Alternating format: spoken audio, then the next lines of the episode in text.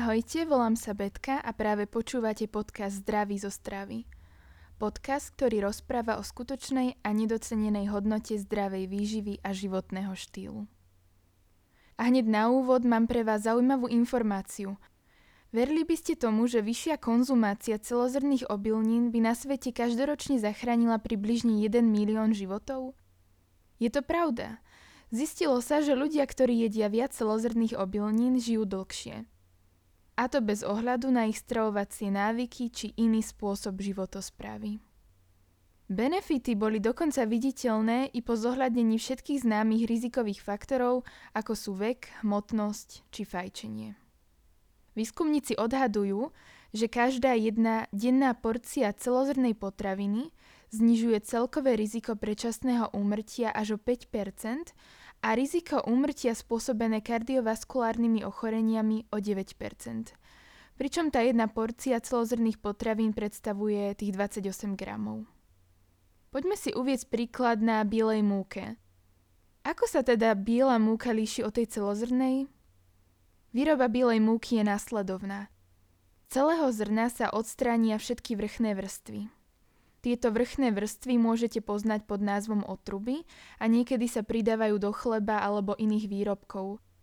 No tak vzniká napríklad grahamové pečivo.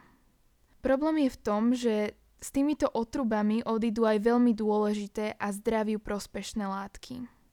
Otruby obsahujú množstvo vitamínov a minerálov, ako je napríklad vitamín E, horčík, selén, zinok, vitamín B a rôzne fitochemikálie s antioxidačnými a protizápalovými účinkami.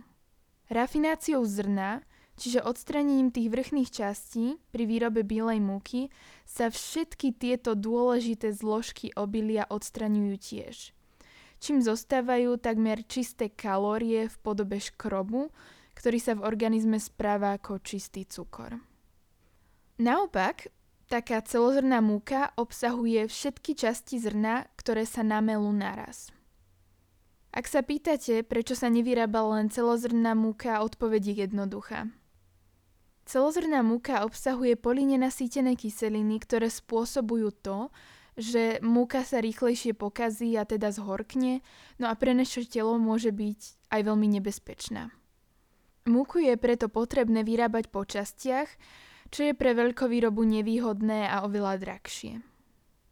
Ďalšie benefity sú, že výskumy ukazujú, že celozrné produkty vyvolávajú silnejší a dlhšie trvajúci pocit sítosti ako potraviny z bielej múky. Teraz vás zoberiem so sebou na krátku exkurziu priamo do nášho žalúdka a povieme si, prečo to tak je. Keď zjete totižto kúsok chleba, enzymy vo vašom žalúdku vedia šikovne postrihať sacharidy. Enzymy ich pomerne rýchlo dokážu rozštiepiť z bieleho chleba, ale taký celozrný, ten ide oveľa ťažšie. Keďže sa skladá z veľmi zložitých reťazcov cukru, potrvá čas, kým sa rozštiepia kúsok po kúsku.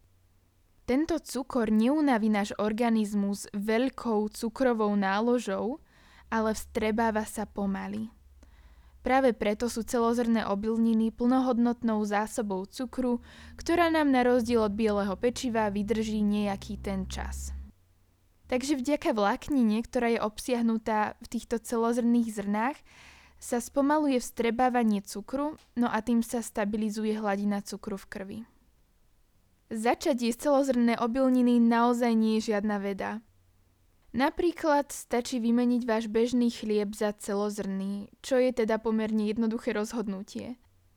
Téme pečiva by som sa rada venovala aj v ďalšej časti, keďže výber chleba nie je taký jednoduchý, ako sa na prvý pohľad zdá, no a nie každý chlieb, ktorý je, alebo sa tvári byť celozrný, je v skutočnosti zdravý.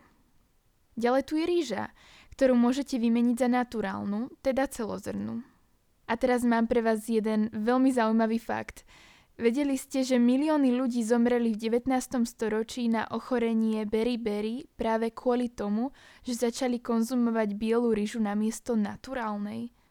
Zistilo sa, že toto ochorenie bolo spôsobené nedostatkom vitamínu B v dôsledku obrúsenia hnedej ríže. tomto období sa totižto v mnohých oblastiach Ázie veľmi rozšírili mlyny, ktoré boli poháňané párnym strojom zo západného sveta. Tieto stroje nahradzali tradičné metódy manuálneho spracovania ríže. A teda efektívnejší proces leštenia ríže odstraňoval potrebné vitamíny z ríže stále účinnejšie a účinnejšie, No a čím viac sa biela leštená ríža šírila medzi obyvateľstvom, tým viac sa šírila aj choroba beriberi.